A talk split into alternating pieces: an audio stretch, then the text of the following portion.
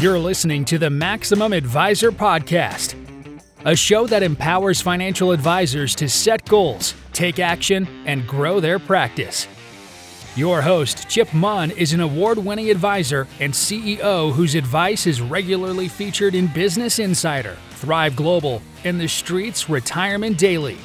Listen in as he sits down with industry experts to talk about building a practice and making an impact. Welcome back to the Maximum Advisor podcast. I'm your host, Chip Munn, and today we're doing a best of episode. These are my takeaways from season three and what a season it was. To start things off, you know, our theme for the season was really knowing who you are and knowing whom you'll be most effective at reaching in order to break through and make a valuable connection.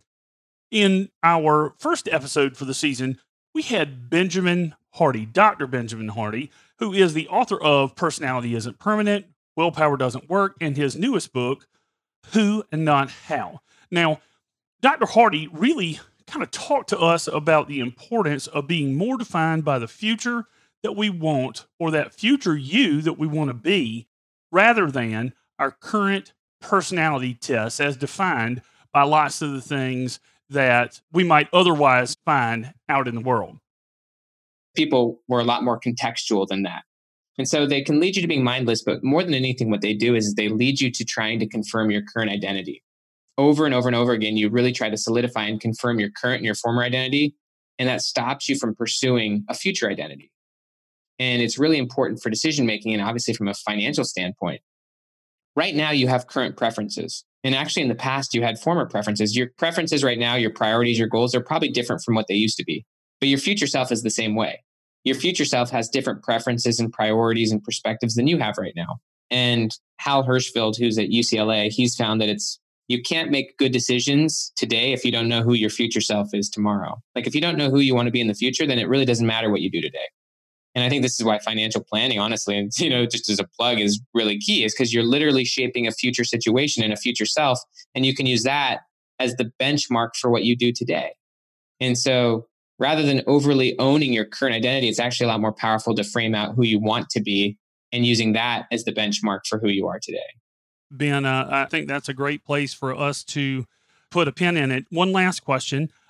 We're an action oriented podcast. If folks wanted to take one step today towards making these changes, looking at things differently, what one thing would you suggest? And you've mentioned a handful of good ones that people do as a first step today to begin kind of on this path? Pull out your journal. If you don't have one, get one and write about who you want to be in three years from now and be explicit and honest about it.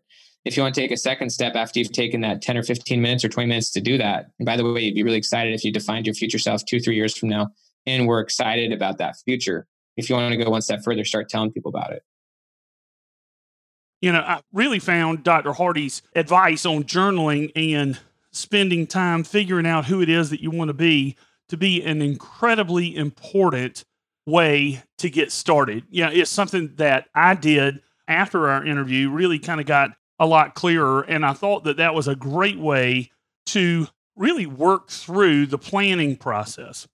Now, next up, we have Duncan McPherson. Duncan is the CEO of Pareto Systems and in our conversation, one of the things that we really got into was using the 80 20, kind of that Pareto principle, that 80 20 rule on your time, not just on dividing up and segmenting your client relationships. Yeah, great observation. And you're absolutely correct in that some of the messaging and the positioning has evolved, but the core chassis remains the same. And part of that is because of stage of readiness it's amazing how many people I meet who I crossed paths with 10, 15, 20 years ago, and they weren't ready to take action and implement. But we just sort of developed this virtual relationship, and then the alignment of interest kicked in, and, and now they work with us. So you're absolutely correct there.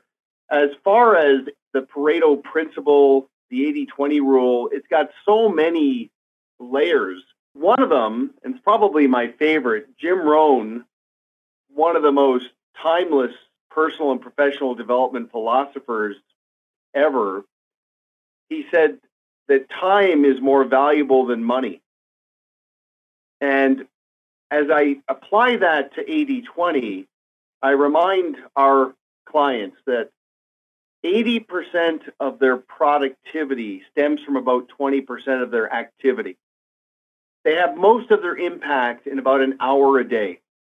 And I want them to have mastery for what goes into that hour.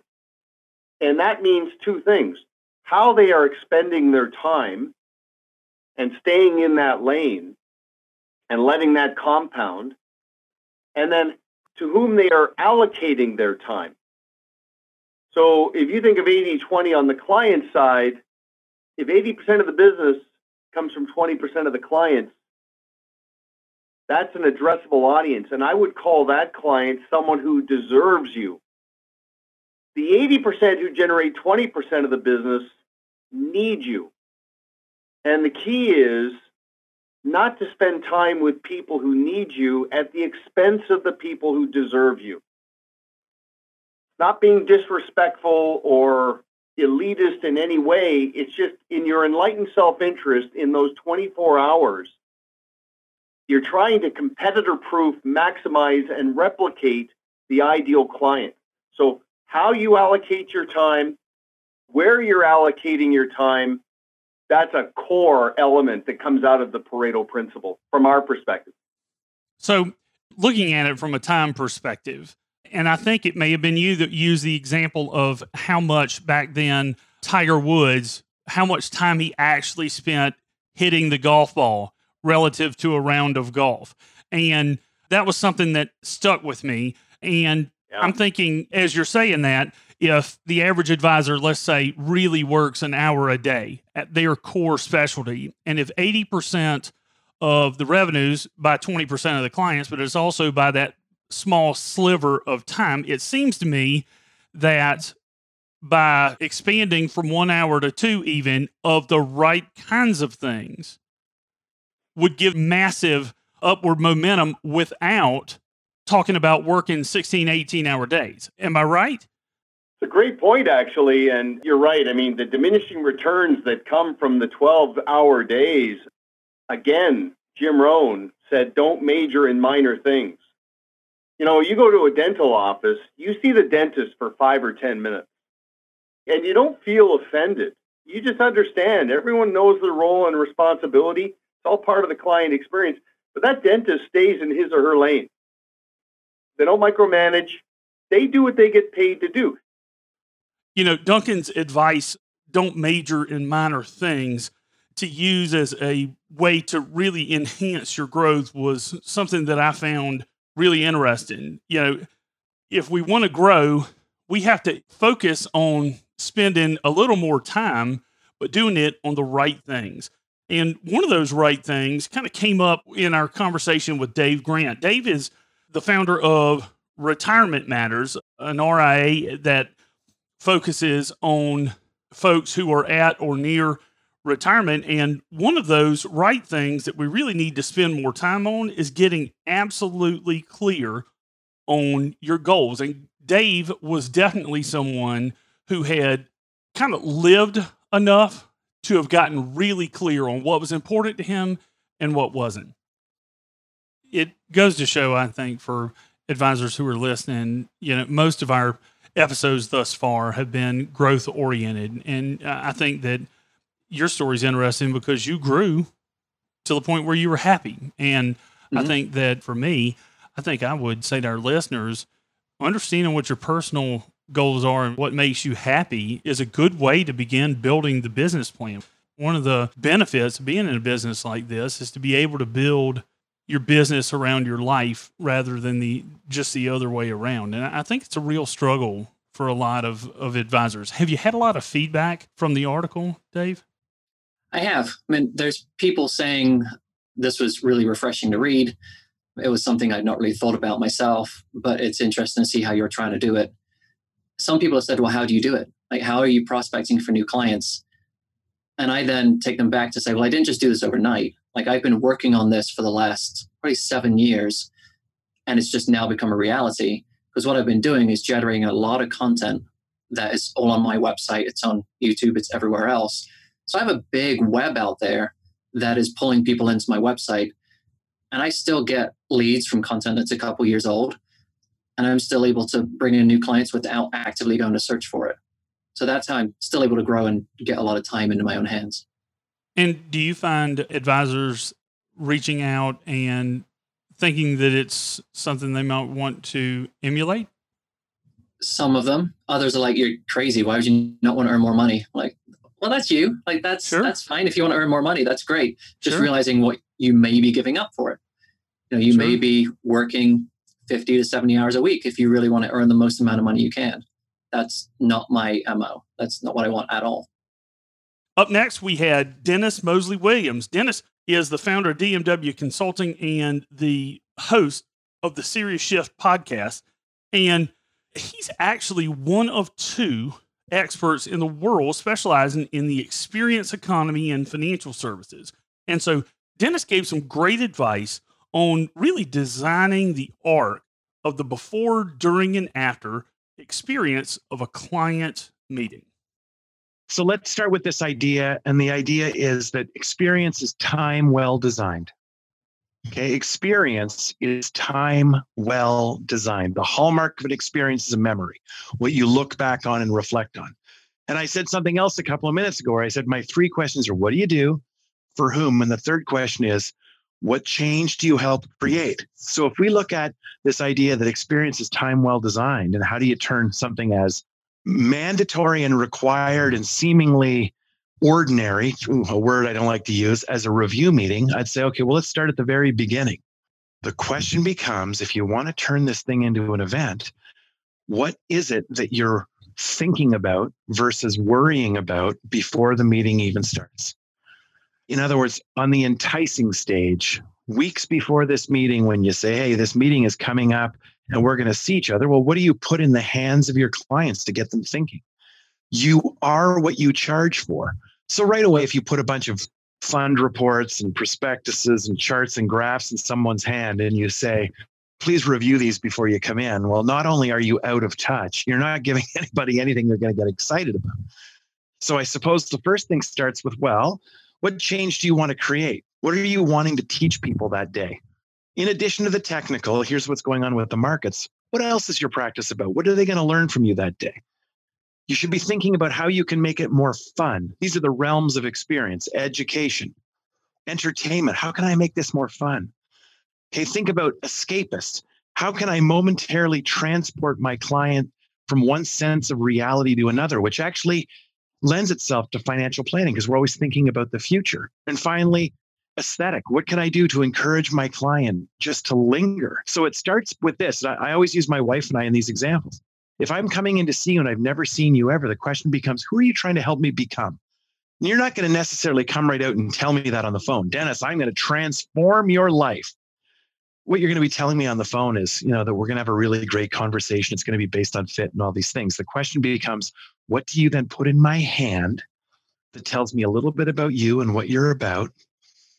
And just based on the questions and, if you will, the pre work you're getting my wife and I to do before we come and see, what does that tell me about you? And what can you put in my hand so that I say to Sherry, oh my gosh, hey, this is really cool. But you know, the truth is that the client experience doesn't start until after someone becomes a client. A big part of getting new clients is using what I call a message amplifier to let them get to know the real you. And in our conversation with Matt Halloran of Top Advisor Marketing and the Top Advisor Marketing podcast, we really got into the importance of getting clear and conveying to your prospective clients exactly who you are and what you're about when it comes to becoming a micro influencer, what in your kind of mind is required to become that, to develop that niche? I believe it's a passion. You have to have a very strong passion to help a very specific group of people, and it's easy to uncover it. I believe that going through our discovery process, you will find out what your niche already is. Because the question is for all of your listeners, who are your favorite people to work with? And whether it could be quantifiable or qualifiable, it doesn't matter. Quantifiable is easier from a marketing perspective, but qualifiable, if your favorite people are spiritual family based people who live in southern South Carolina, who love to boat, and who generally are small business people. Man, that's a hell of a podcast, right? Because you know all of the hot points of these people. When you look at your top 50 clients and you tease out what makes them your top 50 clients, it can't just be assets under management. If it is, then you're missing the whole point of what you do for a living, in my opinion. It's about what you do to help those people. And so it's not just demographics, it's almost more of a sociographic or a psychographic. That's correct. Yeah, it's interesting because I, I don't know that we really segment a lot of times in that way. I, I, think that it's interesting to me because it sounds like your discovery process kind of takes folks into a different level of paying attention. Because as you were talking, I'm thinking about my clients and wondering in my head what that thread is for all of my top folks because they're not all business owners, they're not all doctors, but they are all, I guess in my case, people who believe there's more to life than money. Now, there's not anyone out there that I know who is more clear about who they are and what they're about than Meg Bartelt. Meg is the founder of Flow Financial Planning, and I really enjoyed my conversation to her because she really was incredibly dialed in on not only who she served, but how she wanted to serve them and what she could do better than anybody else in terms of communicating and participating in the communities that she wanted to serve. So I started with zero clients and my marketing has been primarily content marketing, right? There are not enough women in tech in Bellingham, Washington for a viable business, which is why I am a virtual business. The, fact that I'm virtual and all my marketing is going to be on the intertubes means I have to embrace content marketing. And so that's what I've done since day one. I just drank the Kool Aid about you've got to have content marketing and go out there and just provide value where you can online. And so I've done that consistently since day one. And the first year just sucked. I mean, it really did. I got very few clients. I don't know if I got fewer clients than like the average advisor just starting from scratch, but man, it was not a lot. And it was really hard emotionally because, you know, as the metaphor goes, I was planting all these seeds, but I couldn't see anything growing yet. I didn't have any reassurance that what I was doing was actually worthwhile. And it wasn't until probably month 10 that I got my first prospect call request from someone that I didn't have some sort of social connection to.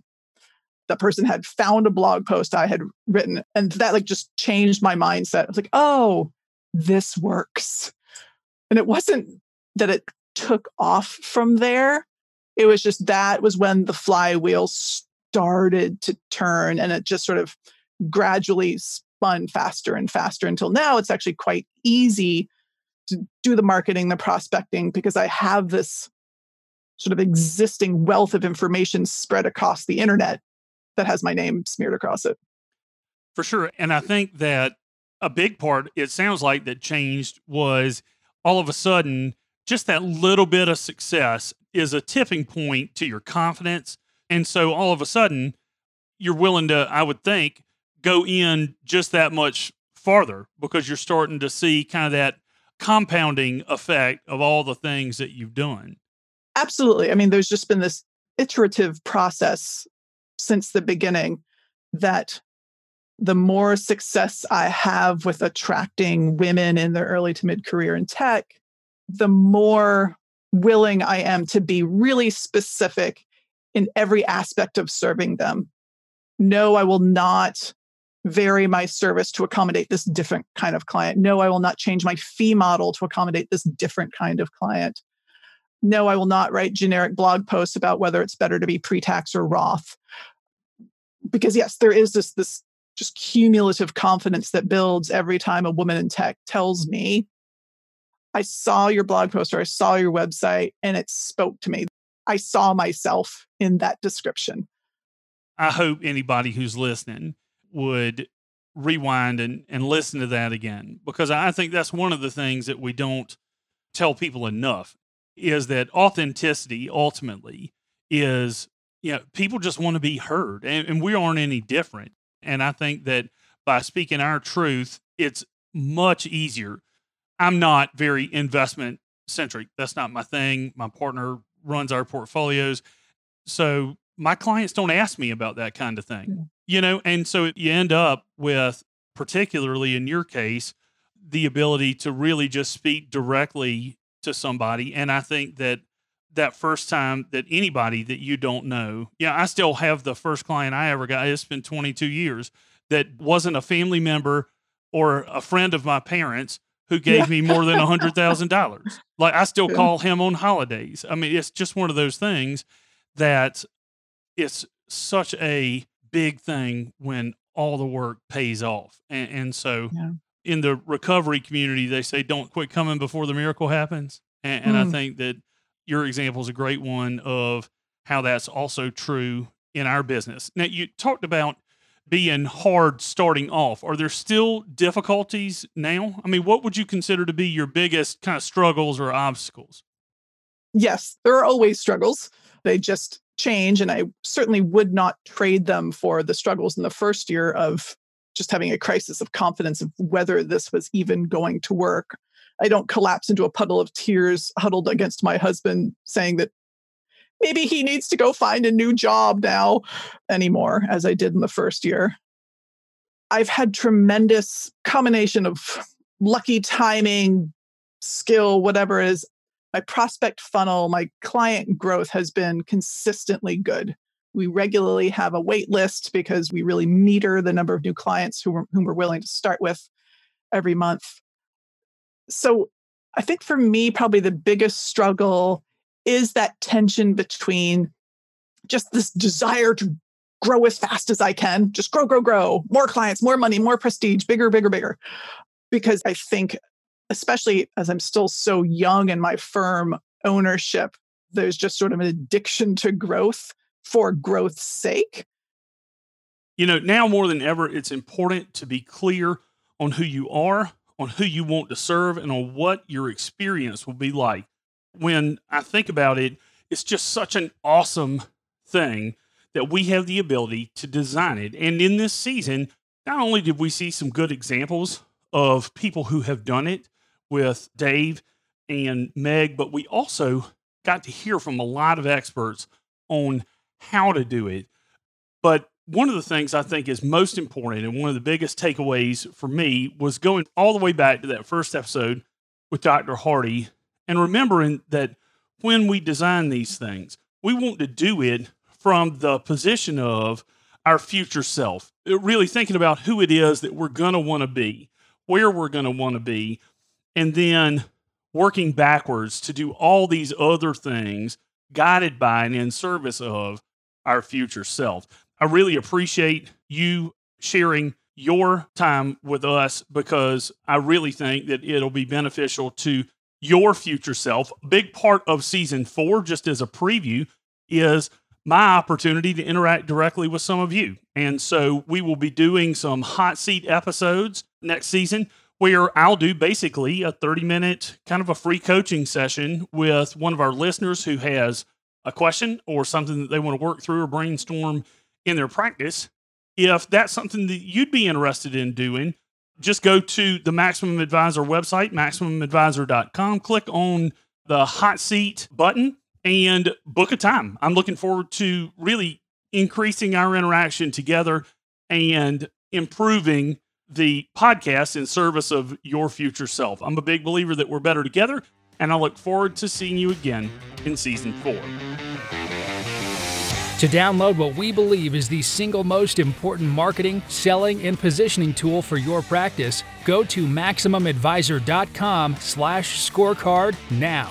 Join the conversation in our private Maximum Advisor Facebook group and subscribe to this show anywhere you listen to podcasts or at maximumadvisor.com.